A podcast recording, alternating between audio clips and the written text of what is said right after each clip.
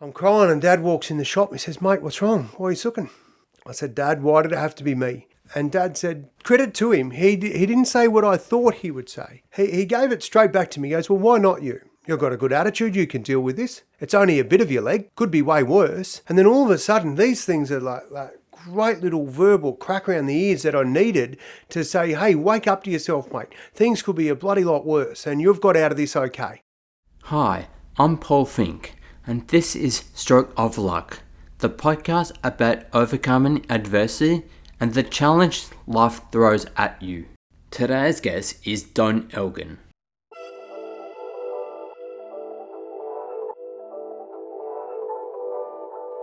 In 2014, at the age 34, my life was turned upside down by a large stroke. The stroke left me with a speech difficulty called aphasia, which means it can be hard to articulate all of my thoughts easily and understanding complex questions and information. That's why I decided to write this introduction and read it out word for word rather than speaking off the cuff. I'm always keen to face new challenges, like hosting this podcast, Stroke of Luck. I'm keen to learn from other people about how they have tackled or faced adversity in their lives and talk about how that has shaped and changed them. Don is a 45 year old man, a triple Paralympian, a mentor to Paralympic athletes and amputees, a motivational speaker, a disability coach, a family man, and a podcast host. He was also born with a physical disability, with his left foot amputated shortly after he was born. He lives in Melbourne, but was raised in the country town of Tocumwal. He is now retired from competition in athletics, and Don's amazing life story and his attitude of positivity makes him an inspiration to many. As a sports lover who also now has a disability, I was keen to hear Don's story. If this story raised concerns for you or someone you know, you can contact Lifeline on 13 11 14. So, Don, thank you for coming. Mate, I tell you what, I'm bloody rapt to be here, Paul. To be really honest, that's uh, it's not every day you get an opportunity. It's not every day you get an opportunity to to be on a podcast, but for me to be on your podcast and ask you a few questions as well. So I'm looking forward to how this unfolds. Yeah, thank you. And um, I'll I'll start the hard hitting answers first. um, but you was born in the country town of Donald, and your dad is also Donald, and this is why your name is Don or Donald, or this is a coincidence. Uh, well, I tell you what, I th- I like that, mate. Yeah, open with a piss take. You're right. I was. Uh, I'm named after my dad, and my dad's name's Donald, and my name's Donald, and I was born in Donald, and uh, it gets worse because I've got a sister called Donna. But uh, yeah, my my old man always said that his second born son, if he had one, would take his name. So that was decided. It was just what wasn't decided is that was actually going to be born in the same town, same name. So, uh, but no, it's um, it, it is like I, I often look back and and you would too, mate. You'd question things that your parents did. Um, and some of the things that you look at and go, did they do that well? And do I want to do that? Or did they absolutely botch that? And I'm not going near it. And so as a result, I don't have any children called Don or Donald. Not junior. You're no juniors, mate. No. But you um, growed up at um, I can't remember. I not remember the very hard to re- pronounce Tocumwal. Oh, well played, mate. You Yeah. have got that better than a lot of people that have butchered that. That's spot on. So, known to anyone who knows Tocumwal as Toke. And uh, so, yeah, I was a Toke bloke for pretty much my entire childhood. I, we left Donald when I was about three, or actually when I was three days old, I was in the children's hospital, and I was in and out of there for the first 14 years of my life. And during one of the times I was home, which was great, my parents decided to move house, and I, I say it's great because they didn't wait for me to go to hospital and then take off without me knowing where I lived. But no, they uh, they moved to Tocumwal and decided they'd have a crack at running a caravan park. And so I was literally raised in a caravan park or running a caravan park, and I had a swimming pool in my front yard. So yeah, it was a great way to grow up. Yeah, not very nice to grow up at this at Tocumwal at Toke, nice town. Yeah, mate, it's a yeah, a beautiful part of the world, and, and only made better, honestly, in uh, in 1996 after the Paralympic Games when Tocumwal was named in my honour. Tocumwal was uh, named the home of a Paralympian. And uh, I'm pretty sure it was me because there was no other Paralympians about, so I claimed it. But no, it was Very honoured. it was a, uh, a huge honour, to be honest. Amazing. At growing up, you, you said your attitude was just to fit in, be like the other kids. When you realize or accepted your life is all a bit different with versus other kids. Yeah, I, think the, you're right, mate. I, I did grow up, and, and I don't know that, to be honest, I don't know that it was all my doing. Like, I, I grew up, and, and like all of us, we're, we're raised based on what our parents' values are and what their understanding and education is. Uh, and that's, that's the, the things that we inherit until we get to a point that we, we either accept and agree with that or we challenge that. And I was raised with the belief that I was like any other kid. I, I could do what anyone else could do. And, and it wasn't until you're right, those teenage years, that I realised that uh, I could do those things, but I did them a bit differently. And the reason I did them differently is because I didn't have a leg. I had an artificial leg. And of course, I was born without that artificial, well, without my leg. And so as a result, I wore artificial legs throughout my life. And and it was the the really interesting thing is that words like disabled and special and handicap, those sort of words were they weren't ever mentioned in our house. So we, my parents took the approach, and I find it fascinating now that I work in the disability sector. I find it fascinating that my parents decided to ignore the disability as Yep. opposed to embrace it or, you know, for look at it for what it was. But they completely said, no, we're, we're not going to have anything to do with disability apart from the fact that if you need a new leg, we'll go to Melbourne and get you one. Because was it a little bit denial or getting on with it? I think there is a, a tiny bit. uh, No, actually, I, I'm wrong there. I don't think there's any denial. I think they were really clear that their view on disability was that you were a burden. So if you had a disability, you were you weren't like everybody else. You couldn't do what everyone else did, and they decided, well, if that's the case, we're not going to have a disability. We'll just bloody treat you as normal, and we'll show you that you can do everything, and so we expect you to do everything. So. Um, it wasn't that they were trying to deny it. I think they were just trying to do the best they could to help me fit in with the world. That, and that's the way the world was back then. It, that was exactly how it was.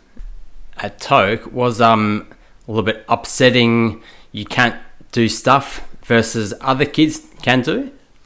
Uh, not a great deal because by the time I worked out what I couldn't do, I, I I'd probably already done it. I just didn't do it that well. So we didn't spend a lot of time, um, you know, seriously, growing up, we didn't spend a lot of time looking at the, the bits that weren't there. We just got on with it. So if there was kids playing chasey or, or you know, swimming was a classic example. We would, uh, like as I said, my parents ran the public swimming pool. So we would uh, we'd be in the swimming pool literally every day in summer. Like I'd wake up, and if we weren't going to school, we'd be out in the pool. Um, Yep. If we weren't, you know, working the caravan park, and the, we'd play tiggy out there with Chasey, and you know, and, and, and the one rule, well, there was not, not many rules at the, the swimming pool, but one of them was you couldn't run on the concrete. Like that was to stop kids falling over. Um, and my mum was the, the obviously the caretaker of the swimming pool, so she'd be on the, the big microphone and say, "No running on the concrete." And then she'd say, because I'd swim without my leg on, so I'd be hopping everywhere, and she'd say, "Donny, slow down." and so that so I grew up like literally doing everything else, but every now and then I'd have my leg off, or sometimes I'd have it on. So there was really no no real difference for me. And any encountered any bullying at at school because your disability?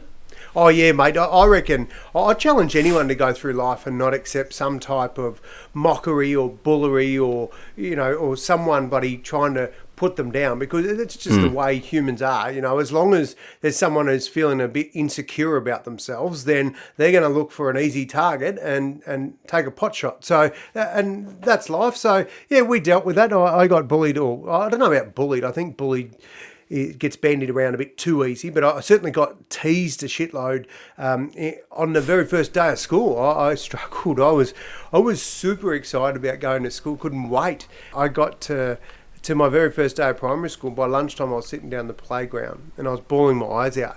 And my brother come up and he put his arm around me. He said, "Mate, what's wrong? Why are you sooking?" I said, "It's not fair, Jace." I said, "They're all teasing me. They're calling me names." Like Skippy and Jake and Eileen and I didn't realise at the time, but Eileen's a pretty funny name for a leg amputee because I sort of did lean a bit. But anyway, I uh, I didn't like it, and I, did, I probably because I didn't understand it. Anyway, I uh, I said to my brother, I said, "It's not good." I said, "Let's bash them up." And Jay said, "We can't bash them up." I said- I said, "Why not?" He goes, "Because you're in prep." He goes, "How about, how about we show them that you can do what they can do?" And so the next day we took our footy to school, we kicked the footy, and, and kids could see that I could do what they could do. So very early on in life, that as long as you you're standing there trying to prove yourself and talking about it and hiding away from things, then people will will continue to try and impart themselves or their way upon you as opposed to getting out there and showing them. And you know that, that old saying of actions speak louder than words. It's bloody true, mate. I, I, I see it now. These Instagram influencers and all these people are famous for being famous. I'm going, yeah, but what have you actually done, mate? So I, I'm a bit of a fan of just show me what you're doing, and then I'll take away my inspiration from that. And and the same deal with um, you know role models. My brother, I, I literally watched him and did what he did. So yeah, we got we got through the bullying stage pretty quick, and every now and then he did have to resort to you know giving someone a bit of a touch up. But Yeah. anyway, worked out okay. Yeah, amazing thing was um, with sports is connecting. People connect with sports is is amazing amazing thing. Yeah, you're right, mate. It's uh, it's that leveler, isn't it? And even if you you're crap at sport or you're bloody good at it or you you're just like watching it or playing it, we can all be emotionally invested in it, and we can all have an opinion. And we'll see it later on this year, the Olympics and the Paralympics, where we we create a nation of armchair experts, and I bloody love that, mate. I, I love the right for people to to buy in and and have a say based on what they think. And uh, and honestly, the that's why you hear so many footy clubs go. You know what? If they're not in the inner sanctum, we really don't care about what they've got to say because everybody's got something to say. I read a I, don't- I read a article. true. Not true. No, go on. a few years back, and you said you contemplating suicide was 11 years old and a little bit battling of depression. How did you overcome that? that? Yeah, mate, it's a uh, a real serious topic, and, and I mean, I, I have a laugh at most things, and uh, and when I introduce myself as one of the happiest people on the planet, I'm honest when I say that. I literally wake up every day and I, I love life, but it wasn't always that way. There was times, and, and when I said, you know, I got bullied on my first day of school, I didn't get bullied on my first day of school. I got teased, and then as I went through different stages of life, I experienced what what real bullying was like, and and I think ultimately what happened when I I copped it at that 11 years of age stage is that I didn't have the skills and the and the tools to be able to cope with with how how honest and how harsh people can be.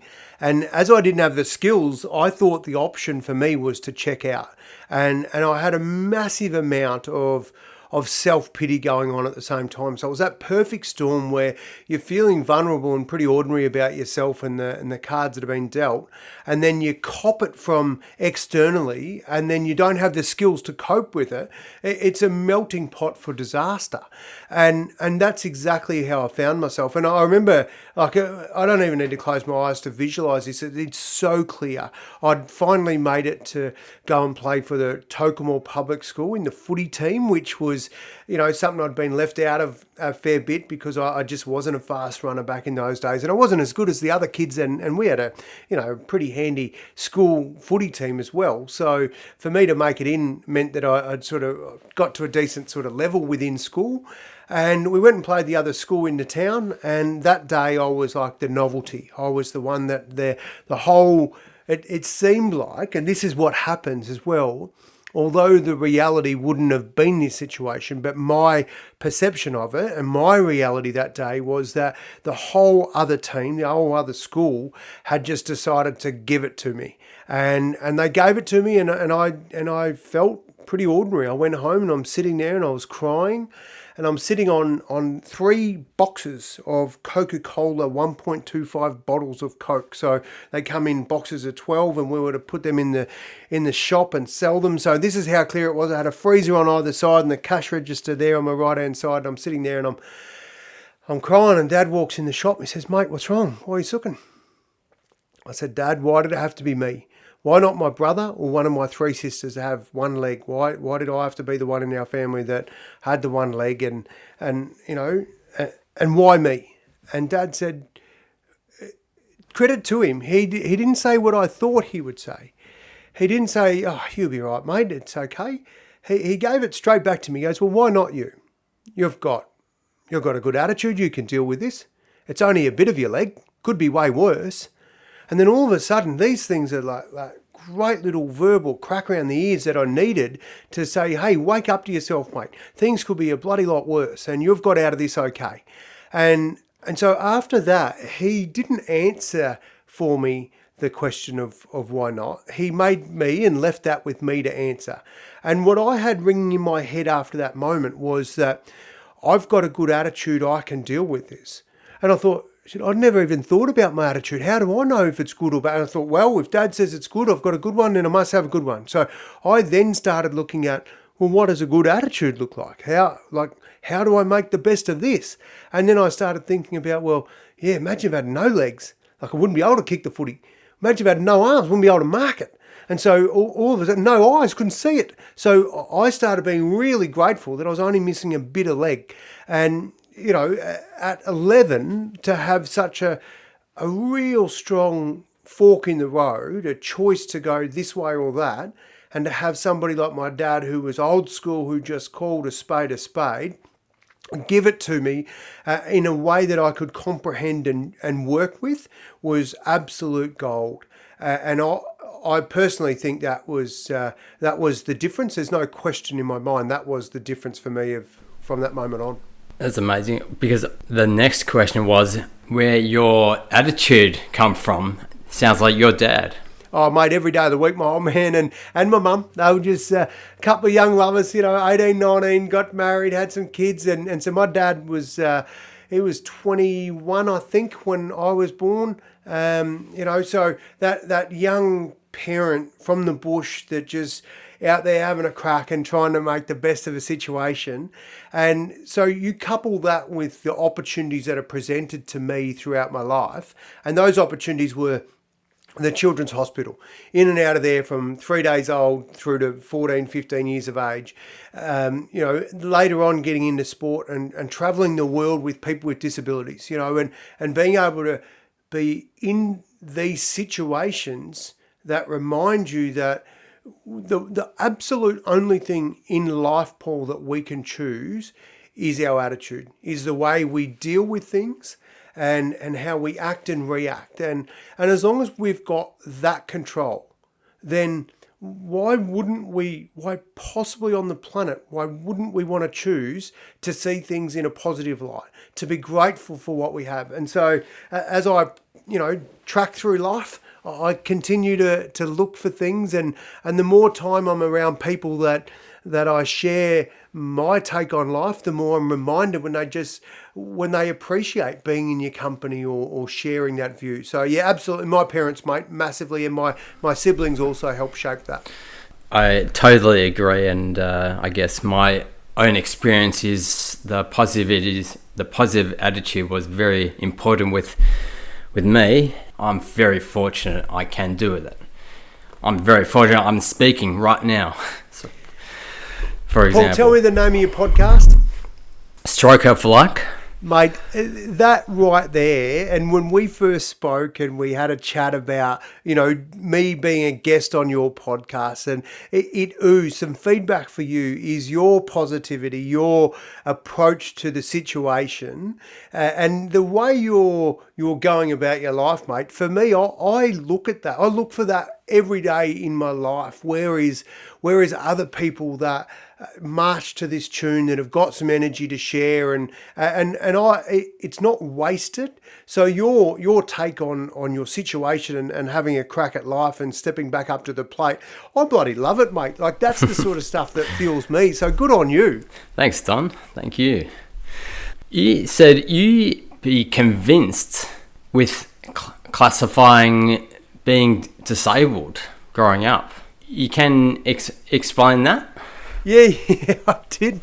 I did need a bit of convincing actually, because as I said, mate, being disabled, uh, it's uh, most of, of being disabled is a lot of what you believe it is, and so I believe that it was a problem to admit to having a disability. The fact that I didn't have a leg had stuff all to do with it. It was more that I thought that it meant that I, I wouldn't be able to do other stuff because society said no this is this is the box that you're in because you're disabled so i just literally grew up believing that i was like everybody else and disability wasn't a part of my world and then it wasn't until uh, 1990 and a couple of my mates came up to me at high school and said donny why don't you go to the paralympics i said what are you talking about because i'd never heard of it 1990 mate this is back in the olden days and i was 14 they said oh they're games for disabled people and I said, mate, I can't go to those.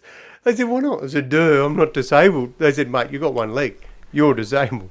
They started to talk to me about it. And, and what they said just rang a lot of bells for me. They said, first and foremost, that it's representing the country. And if the Olympics are overseas, so are the Paralympics. And I'm thinking, how good would that be? Bloody go overseas to play sport. I love sport, and I thought it would be a cool thing to do it in another country. So, as simple as as something that just was like that fuel just being poured on that pilot light of of uh, ambition inside us. For me, that was it. That was the moment I just thought I want to have a crack at this. And then what what happened after that is there was a bit of convincing because I had to go home and tell mum and dad. I said, Mum, Dad, I said, I'm going to go to the Paralympics. And my dad said, To the what? I said, Oh, to the Paralympics. He said, What are they?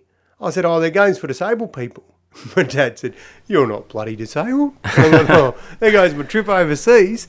So I had to convince mum and dad that I was disabled, which surprisingly didn't take as much as I thought it would. But anyway, it turned out that uh, we decided that we'd have a crack. And what the have a crack would look like for me as a 14 year old in Tocumwal, New South Wales, right on the border of Victoria and New South Wales. And no internet in those days because it hadn't been invented yet, and uh, and it certainly hadn't reached Toke. And uh, we got the yellow pages out. We looked through. We found out there was an amputee association of New South Wales.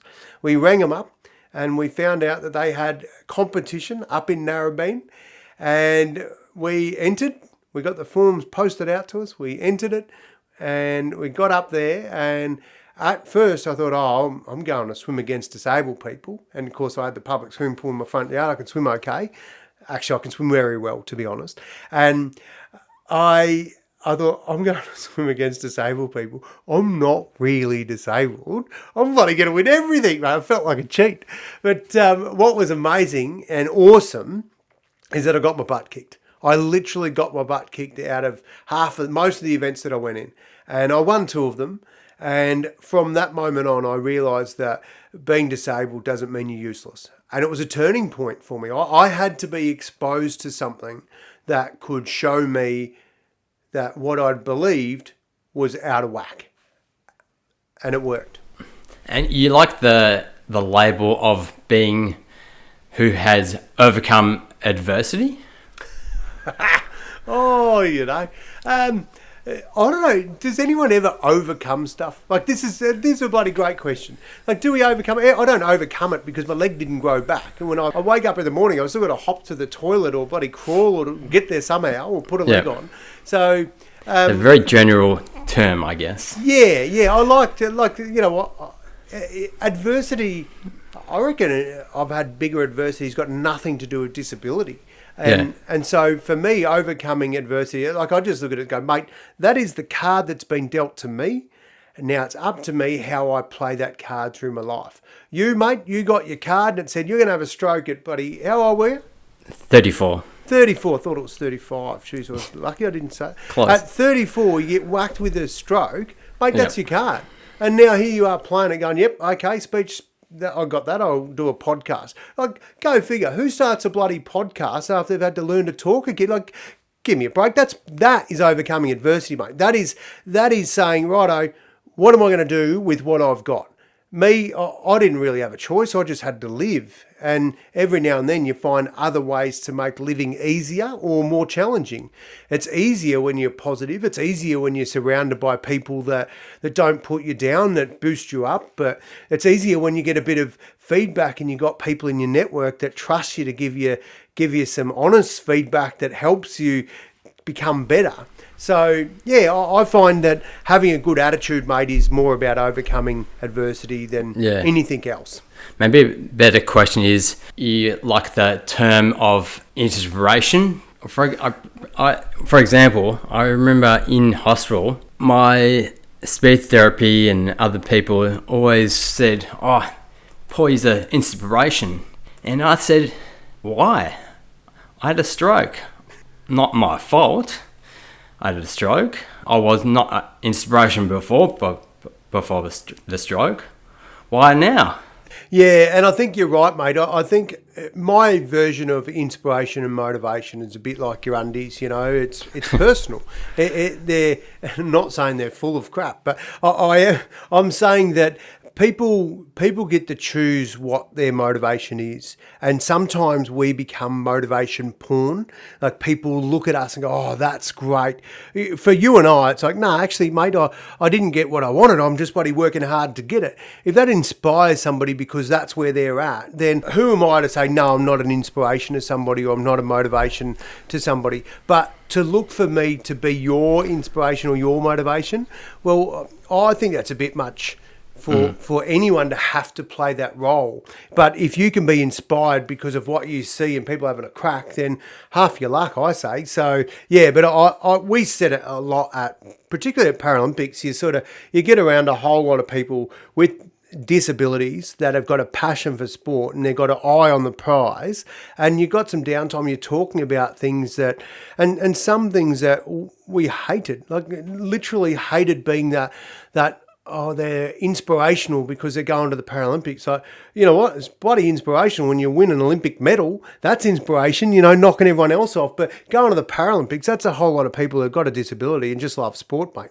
So, yeah, I, I'm with you. I, I think sometimes, but we we also can get caught up in in spending time trying to hose it down when I figure, well, that's somebody else's choice. So Yeah, half that's their true. life. Obviously, you have faced many challenges you're in your life, and especially the early stages, e.g., you losing your leg. I think you had open heart hurt surgery. You had a issue with uh, your stumps, and yeah, your attitude is pretty amazing. I guess my question is: This happened later in life. Would you have a different outlook? For example, that amputee happened when you 10 years old or adult life?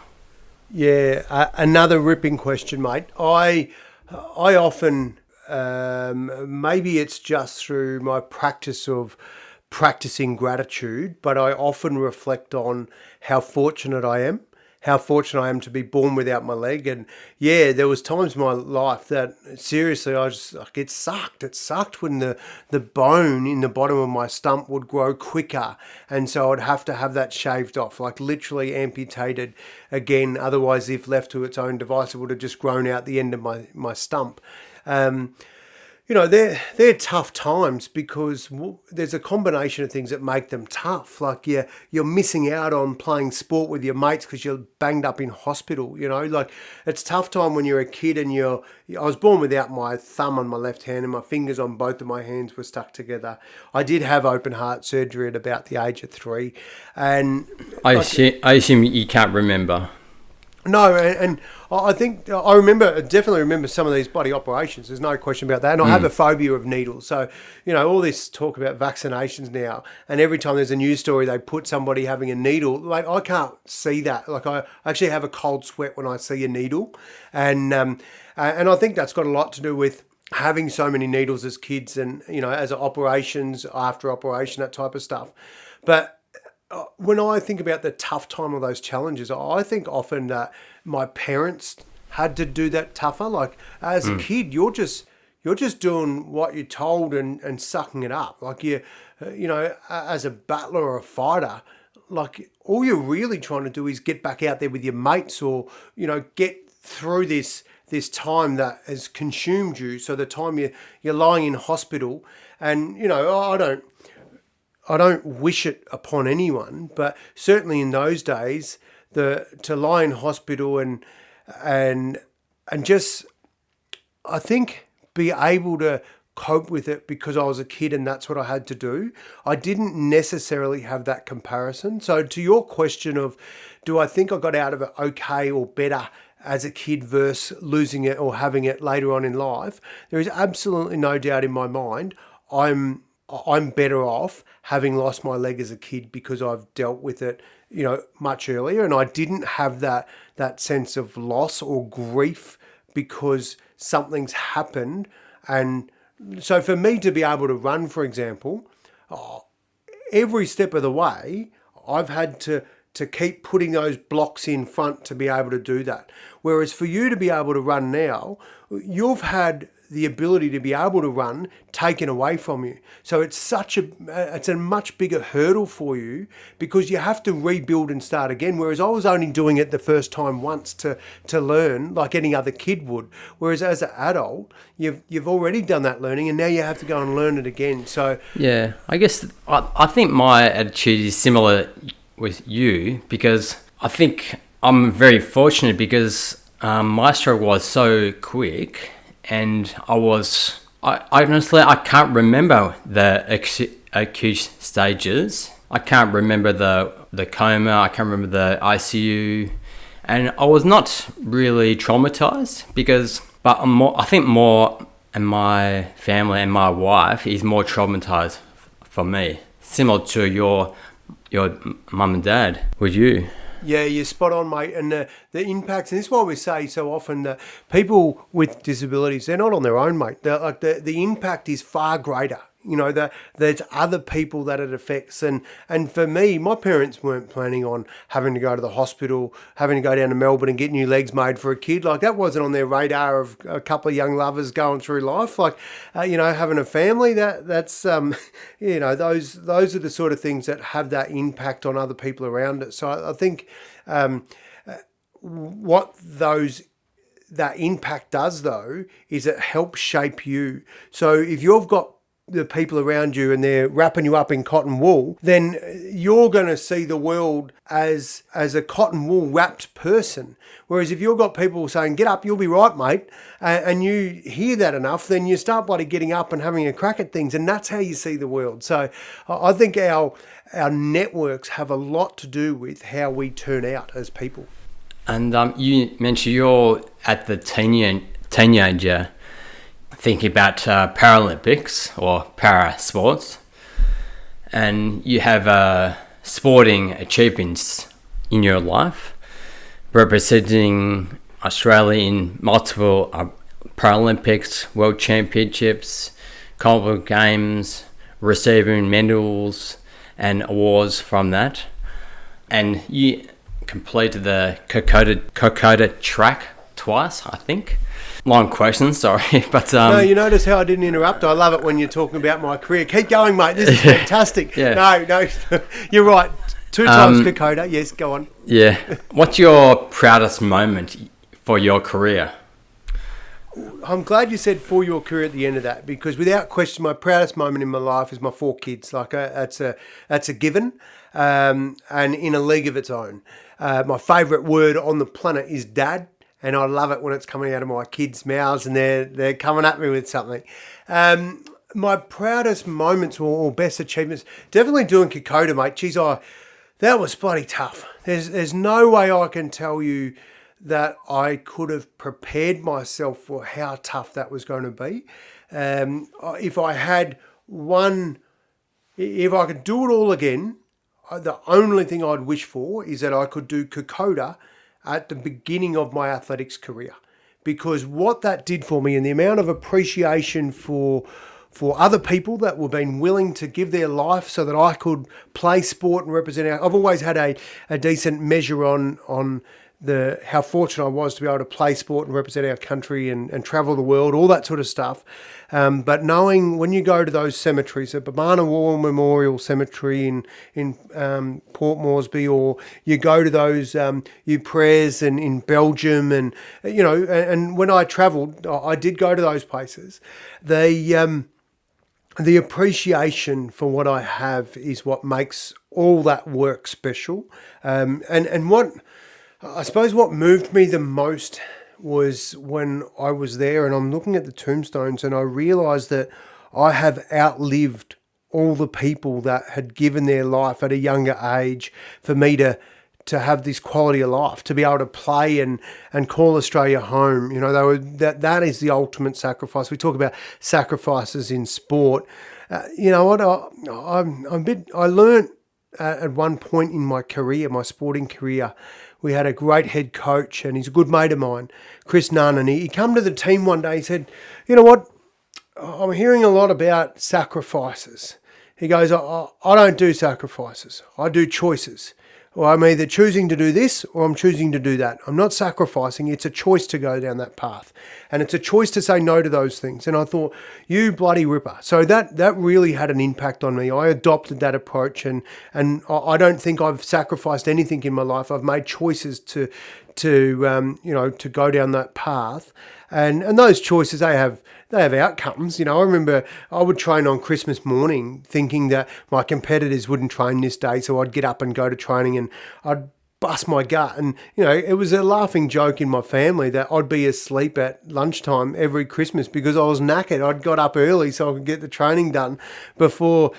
But um, there, I don't think you could ever shy away from being in that such a unique time that your home country hosts the games and you happen to be at some of the best shape of your life. And so to be able to compete in my home country was was something I'll never forget. You know, the opportunity to win a medal there just blew my mind. But just what are the what are the chances of people that go through their, their sporting careers? Your your window of what I don't know, let let's say five, ten, maybe fifteen years. Who knows? I, I literally extended. I got a, a good run out of mine, but in that time for your country to host the games, that's pretty unique. So, yeah, it was pretty special. So all this talk about Brisbane 32, you know, if they get that, it's it's going to be awesome. Whoever Yeah. gets it. Come out retiring. no bloody hope. No, mate.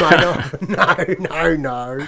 Let's not be silly. Uh, but I did. I come out of retirement for. Uh, for the opportunity to see if I could compete at the Commonwealth Games, and uh, and of course you read that out that I did make it. I did indeed, and it was bloody amazing to to wear an Australian tracksuit, Australian Commonwealth Games, and to go out and compete in Glasgow uh, in front of fifty thousand people at Hampden Stadium. You know, throw that discus. It was uh, with my wife and my eldest daughter there. Uh, that was awesome too. So, but very fortunate in my career, and of course then to back up from Sydney four years later and, and win uh, become a triple Paralympic medalist in in Athens was, um, you know, again something I'm really grateful for. Amazing. And um, at your peak, at your at athletics career, what type of commitment was expected? Yeah, good question around expect expected, um, because for me, I, I wasn't one of these people, and I'm sure they're out there, but I, I I wasn't one of them that was was gifted. I've had to bust my gut for every opportunity I've ever had, and and I don't resent that. Uh, I'm grateful for the for the platform to be able to do that. Um, but definitely being able to to commit to a goal and do whatever it takes within the rules to get there, um, for me meant that I would. I was a multi-eventer, so shot put, discus, 100, 400, and long jump, all in the one day, and it's and it's tough when you're taking on the world's best athletes. But the the expectation from uh, the selectors was that uh, there would be a qualifying standard and I would make that and then be selected into the team. For me, then the expectation comes back to me well, what do I want to do? Do I want to just make the team or do I actually want to see if I can be one of the best athletes in the world and medal? And so as a result, I always aimed high. I figure stuff like the rules aren't written yet. We don't know who's going to get those medals, so someone's going to get it. Might as well be me. I'll have a crack. So I committed to, um, to doing everything I could. That ended up being a result of training 12 times a week. I'd train every morning before work, every afternoon after work. I'd train and compete on the weekends.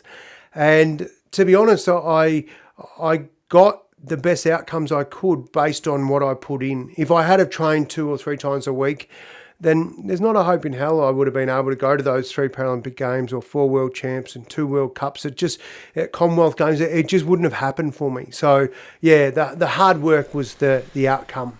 It's a pretty big commitment. I, I guess also because um, the Paralympics is um, less, I guess, funded versus the normal um, Olympics, more money and stuff. So it must be tough. Yeah, I mean it is tough, mate. But uh, you know what? I, I, know that I was amongst a uh, very elite group, very very small group that got to stand on a medal podium in my country in the year 2000 to collect a medal for that hard work. And if it was easy, everyone would have lined up and, and went and done it. So the fact is that it was hard meant that a lot of people didn't do it. And and I'm not afraid to step up to the plate. A bit of hard work. I think that's why most people miss opportunities is because it's disguised as hard work. You know, if you get your head around the fact that the best things in life uh, they're not free. They take bloody hard work and commitment and relationships to that. And and you know, you I keep coming back to you hosting this podcast. I love the fact this is bloody hard work. It you know, to get the right people involved to to help you bring it together, for you to step up to the plate, to make those phone calls, to to to go out of your comfort zone to make this happen when when your history in your past wasn't that you were a radio presenter or this is not second nature to you. So I think bloody awesome work. That's hard work and it's it brings great results. Thank you. so what uh, athletes or people inspire you? Uh, really good looking ones um, with money that like to give it to one legged people. That no, I honestly, mate, I, I love people that are happy. I love people that are, you know, you see it every now and then at the Olympics or maybe the Paralympics, and the, that person that wins that silver or bronze medal, and they're bloody chomping at the bit, and they're happy, and they're they're loving what they've achieved because they get it, you know, and and for me in life, we don't know when our time is up, and and just being a good human is the most we can ask or the best we can hope for. And so I, I, figure when I'm around good humans, I, I rate that. I really get, I feed off that. I feed off people that are positive, not dumping their negative crap on me or other people in the world.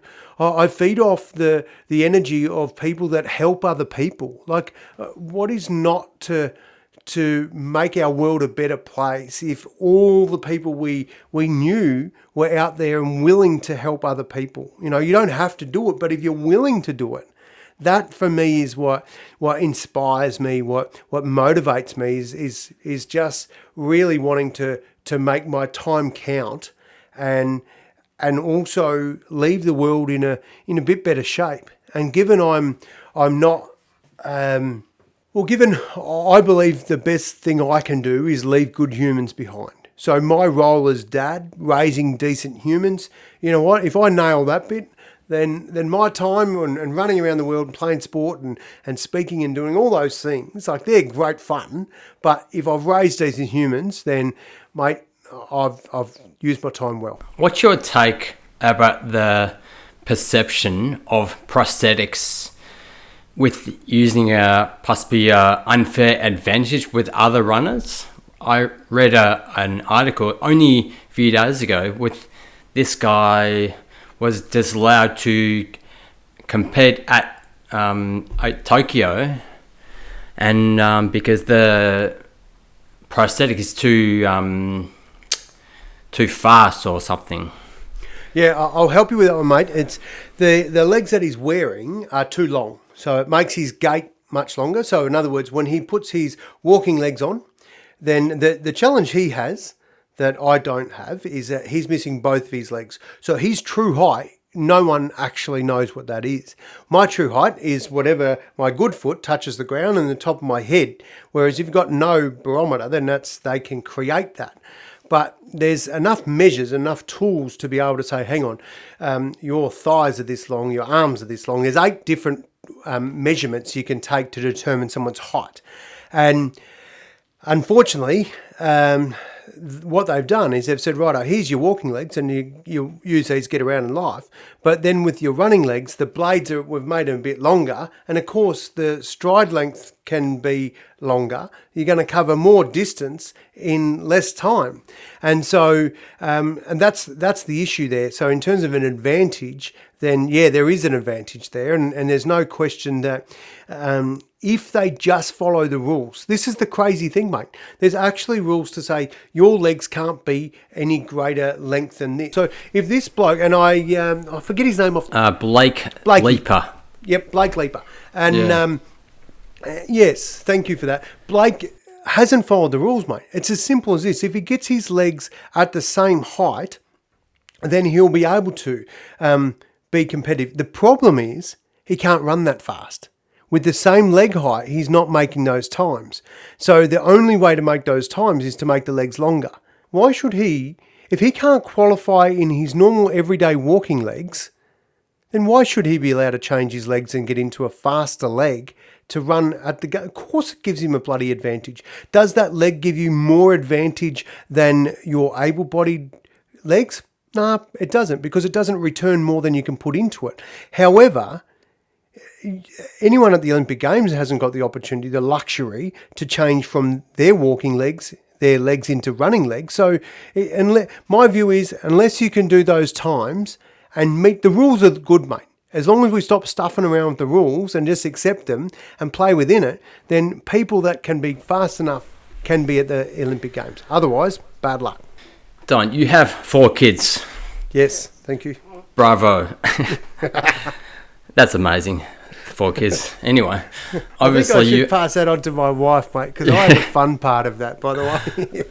retired from sports now, but at your sports endeavors, how do you find the time to compete, find your career, write a book, public speaking, at the same time to write, um, work and raise a family? Lots of sacrifice with your wife. But I dead set thought you were going to say, and you've retired from making babies now, and you didn't go there. But I, um, yeah, you're right. It's uh, it's just that commitment. It's the it's the the decision to get the most out of life, and I just figured that we could probably make things work. And a, and a massive part of it is time management. You know, like there'll be times when I'm out in my office and uh, like writing the, the books, you know, that, that was a, um, a, a lot of work goes into that. And the um, same with raising kids, you know, like I can't think of a better thing than, than walking my little fella to school every day. And, you know, we hold hands or kick the footy or we, we talk and, and I love it. My daughter's a, a couple of grown up and, and one's still at school. And, you know, when my eldest daughter comes home and she's a nurse and she's talking to me about, you know, some of her daily activities or what's happened, uh, you get out of it what you put in. And the same, I've got mates, really good mates that are, they've got a lot of property and they've got a lot of uh, wealth and, and they've, they've spent all their energy there. I've just decided to, I've got a, a ton of energy, but I'm going to spread it out over a few different things. And, and someone, said to me years ago, "Oh, Don, if you didn't have so much on, you quite, quite possibly would have got a, a few more gold medals." And I'm going, "Well, you know what? I, I don't know that that would have changed my my life a great deal. Like a silver or bronze for me, um, given that I was up against some pretty bloody handy competition. But I, at the same time, I've like I own my own house. Like I worked hard at all these things. I, I put plans in place, and when I I see today the way we go through life and people, you know. Uh, a, a, void or, or of lack of a plan or and they're not sure. Mate i'm used to thinking four years in advance thinking of exactly what I'm going to do on that day, where I'm going to be in the world four years out picturing planning to be on that podium, you know, having competed. So thinking four years in advance for me is sort of natural behavior, to be honest. So it's it's easy when you start to say, right, I'm going to buy a house, I'm going to pay that off. How do I do that? I better go and get some education in this space. And and so you you just open, you have a lot of conversations, you meet a lot of people, you you talk, you ask lots of questions. And and this is how we got it. And so my wife and I, you know, we're forever, we're still and you know 24 years married in may uh, and we're talking about you know how we can make our relationship better. Like it's bloody great. And and we're still you just don't stop working at the things that need that work. So for me that's how you you make it all happen. And every now and then you have you have some downtimes. You just you switch off you stop. And yeah. and that's really important. How has having a disability impact your kids and your their lives also yeah, I tell you, it's been some funny times, mate. We had one of my daughters come home from school and said, "Oh, Dad, we had this person come to actually." She was talking to my wife. Said, "Mum, had this person come to school today and they were disabled. They had a disability." And she said, "Yeah, go on." And she's talking about the the uh, the wheelchair and and the different things that they did. And then my wife said, "You know, your dad's got a disability, don't you?" And she goes, "No, he hasn't." so, mate, uh, that's the uh, that's probably the best description of uh, how my kids see me. Is they just see me as dad, and and even my eldest, she comes out to me every now and then. She goes, "Dad, I just bloody forget that you've got one leg sometimes." And it's like, yeah, actually, so do I, because I don't like I get out of bed in the morning, and after I've had my shower and I put it on, I'm good to go, mate. It's it ideally is no longer an issue for the rest of that day. So I've mm. uh, I've taken up footy again recently, and I'm learning that there's a few things that you don't get in credit. You don't get fitness in credit, and it doesn't stay with you just because you're super fit at some stage. So um, honestly, mate, just living a full life is is what makes me happy, and yeah. my kids see that. What about your work? You um, founded a manage- management company all about amputees supporting Paralympics athletes, and are you, and you working with the you said support services of disabilities called Wallara. Must be very satisfying feeling to other disadvantaged people in general. But last year at COVID time, your role changed. Tell us about it. Too right, it changed, mate. I had um, as a as a motivational speaker you're you're banking on on uh, on getting work. That's as simple as that. So you're at events and you you want people to be to to get something out of it, and then recommend you to, to somewhere else so you get some more work, and and and then you sort of honestly it's gig by gig. That's how you sort of live in that space. And so I saw that that was uh, my way of life was uh, I wanted to play sport and wanted to share the value of a positive mindset and, and stories about that I've learned along the way in life to to live a happy life. So my basis of of building my life, um, my my career was around being a motivational speaker that shared positive tips and, and stories about life. I've seen other people coming through that kids that I'd known, you know, some as young as nine, um, growing up, becoming Paralympians, trying to get that sponsorship, trying to, and having all the same battles that I had, you know, trying to seek sponsorship and doing those sort of things. And I thought, oh, I can help them. I reckon I can help them more than just be a mentor for them, but I'll actually set up a company that, that focuses on amputees. So I did that. I set up uh, Star Amp Global and I, I went about literally helping the mini me's of the world. And what I noticed is that there was people that, that their goal was to be the best athlete and they just happened to have a good story or, or might have been a good storyteller. Um, and they may or may not have had a passion for for really getting out there and influencing other people by sharing as opposed to just talking about it and and i i must admit, I loved the fact that I was able to help people into that space. And then, of course, when COVID hit, that was the event industry put a line through it. That was the end of events, people being like me on stage in front of a thousand people. Uh, it just stopped because people weren't coming together. We went to a bit of Zoom action, and, and some people thought, righto, we, we need this. And so I did some work over Zoom for different organisations. But the truth is, Not the I- same. no way, not even close. And I love it. I, so I just said stuff it, tools down on the, the speaking side of things. And my the clients, my my guys that I was working with, they weren't getting any gigs either. So I just figured that she'll be right. We'll just do something else. So I got a bit bored at uh, just renovating the house. I did all the stuff I wanted to, like most other people in lockdown, and then I thought, what else can I do? So I got a job of installing pump stations out the bush, and where they're just replacing channels that water that's flowing through channels through paddocks that get evaporated away, and putting pumpers pump houses in and and um, moving the water that way. I did that for a week, and then I got a tap on the shoulder and said, "Hey, listen, we've got an online." um, component to the business at Wallara and would like you to head it up. Are you interested?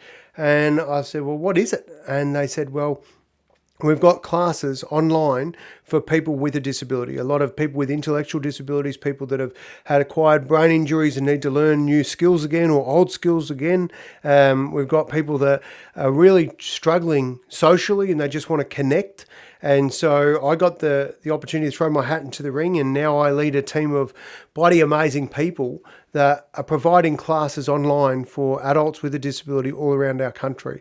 And really interestingly, the ID sector is a sector that ID, as in intellectually disabled, is a part of our population we don't typically hear much from. We hear a lot about the Wheelies and the Dylan Alcotts and Kurt Fearnleys of the world and Louise Sauvages.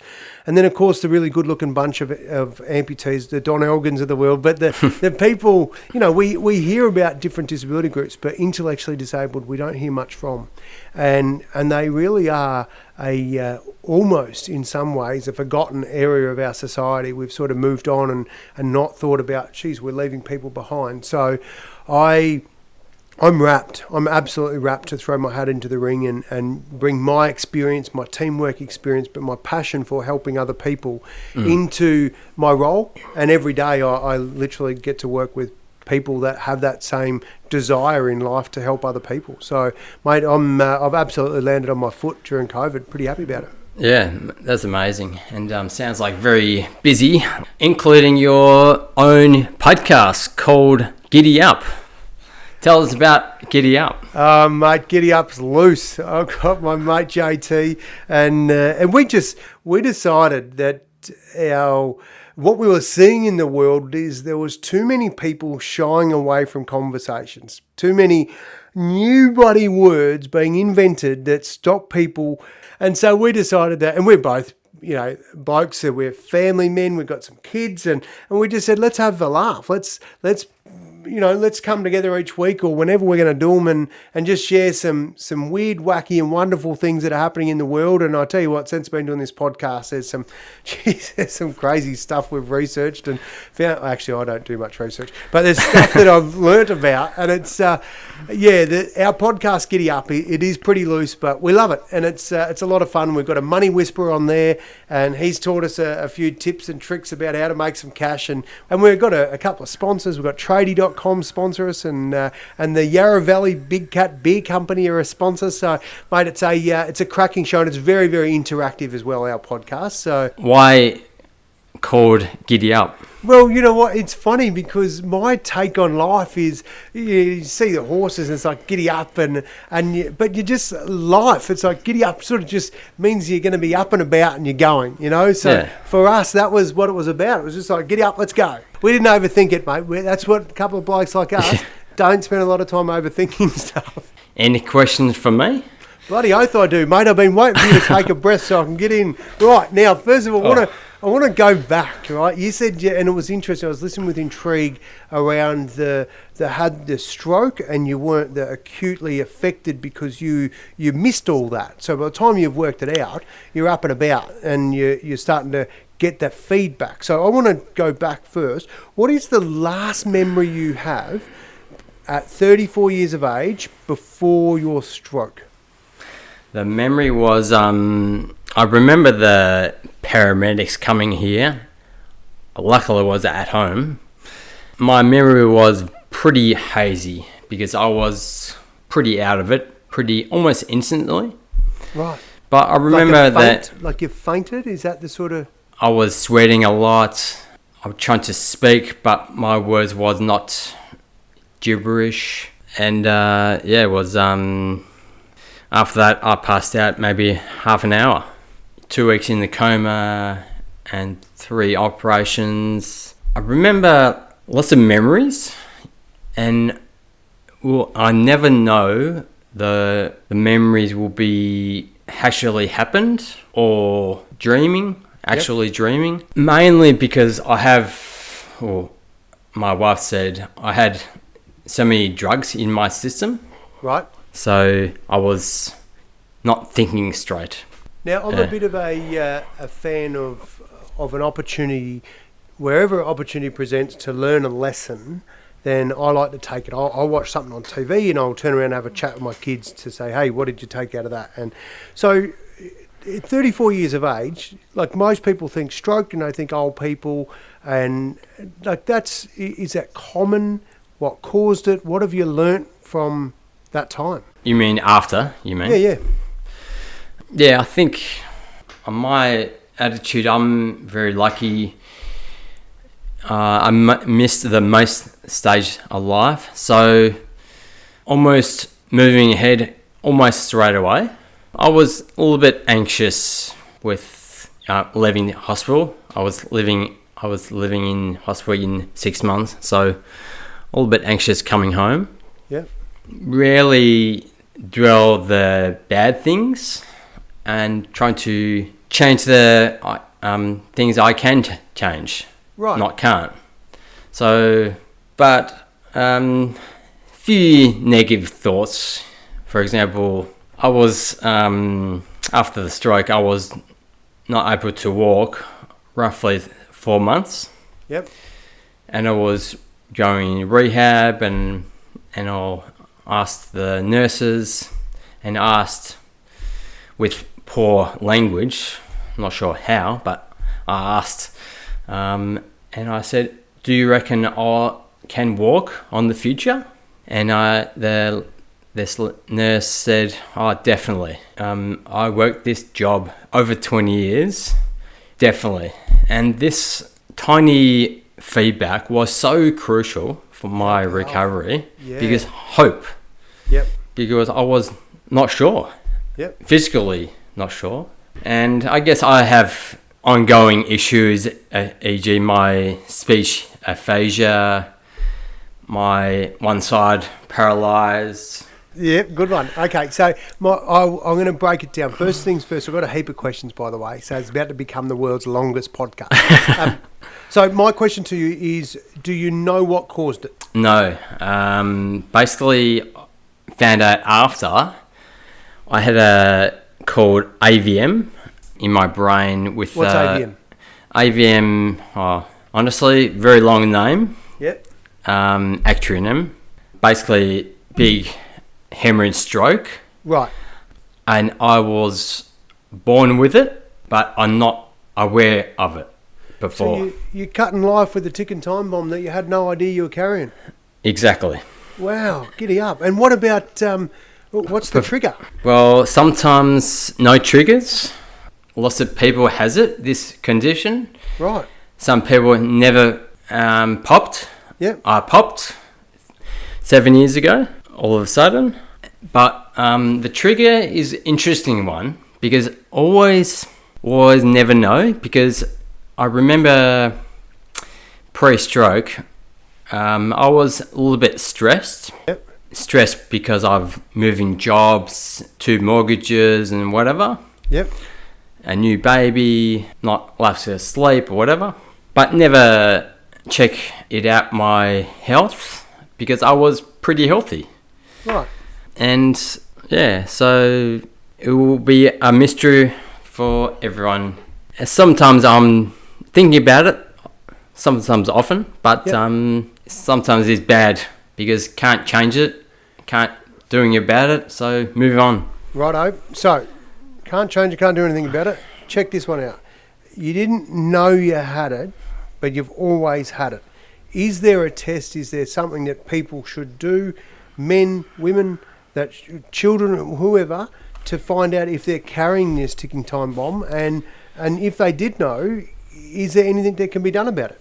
The AVM, you can detect AVMs mm-hmm.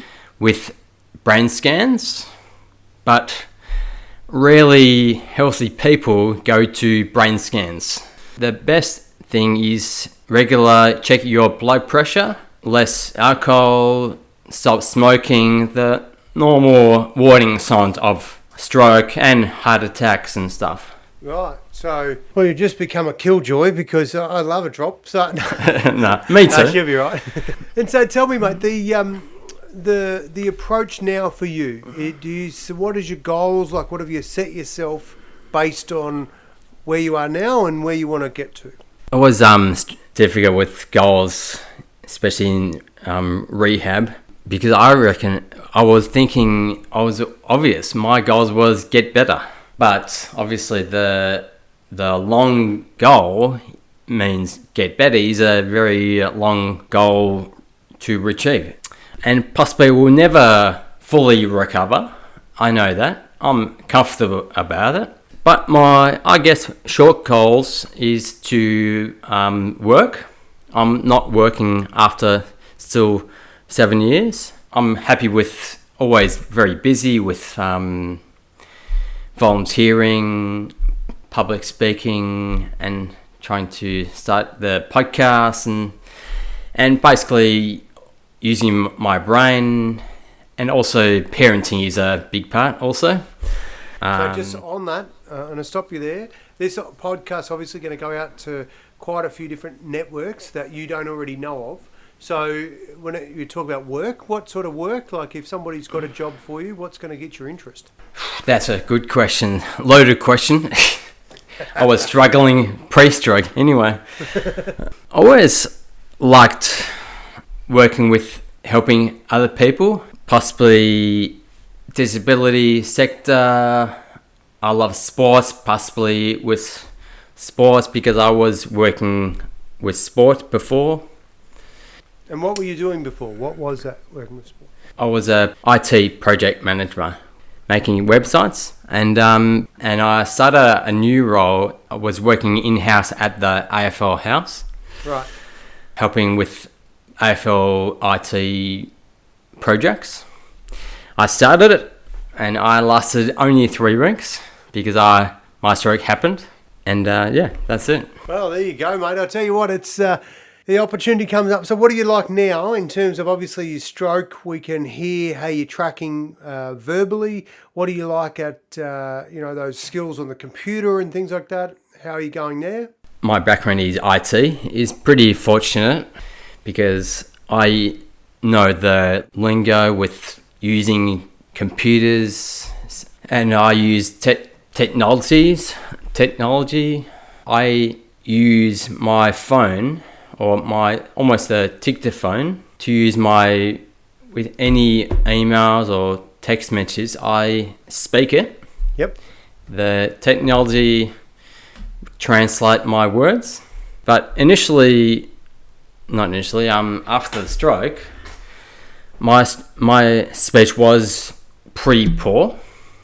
So I use lots of strategies, e.g., picture boards, emojis, and predicted texts and stuff, and So, assisted tech technologies has been a real um, game changer for you in terms of quality of life and being able to interact and that type of stuff.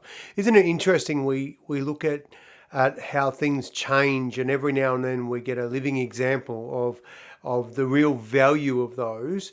Like they're used in one way, but then we see the the value, and I, see it regularly um, at work. Um, different assisted technologies, whether it's a, a uh, inflamed mouse or a mouse that um, has different button movements on it, so that it can function with the computer. And uh, yeah, I, I love it. I just think that uh, technology has got an absolute, uh, you know, important role to play for all of us. So it's brilliant.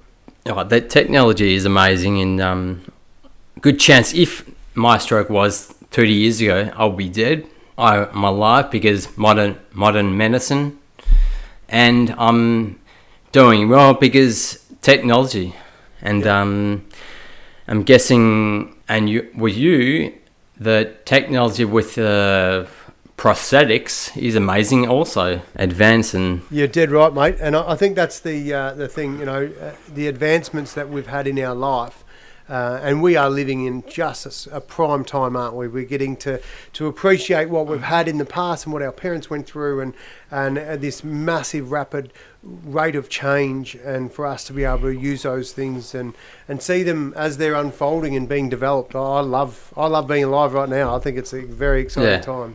Thank you so much. Um, really appreciate it.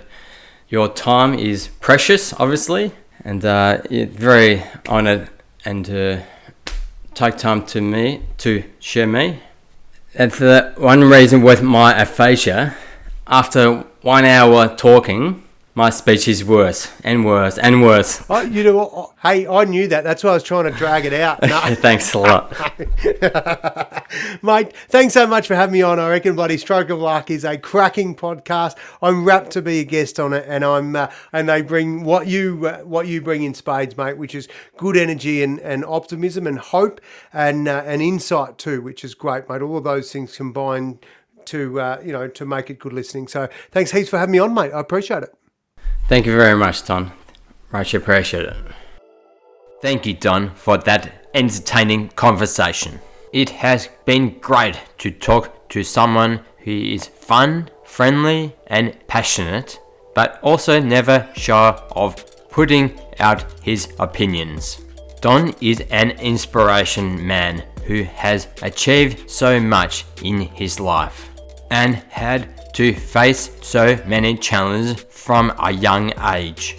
He has shown commitment to his sport and supporting other Paralympians and commitment to helping others with disabilities. But at heart, Don is a family man whose proudest achievements is his kids, which is something I can relate to. Thank you, Don, for sharing your story. Hopefully, you can understand my speech in the interview despite my ongoing aphasia. And thank you for listening in. If you like that podcast, follow the show for free. And to stay up to date with me, follow my blog at iampaulfink.com.au. Shout out to the Stroke Foundation for helping to fund this project. Visit their website for more information about sign of stroke. Thanks again to my friends Corey Layton, David Rude, and Andrew Weiss for your ongoing support and make this podcast possible. Thanks also to Nick Morachi from My Sport Live for the work on editing, and thanks for the roles for the very cool artwork. Last but not least, thank you to my speech therapists. Gemma Duffield for coming up with the podcast idea initially, Claire Douglas and Lauren Fletcher for helping with brainstorming and writing. This is the final episode. I hope you enjoyed the series. Keep positive, keep happy, and all the best. Cheers.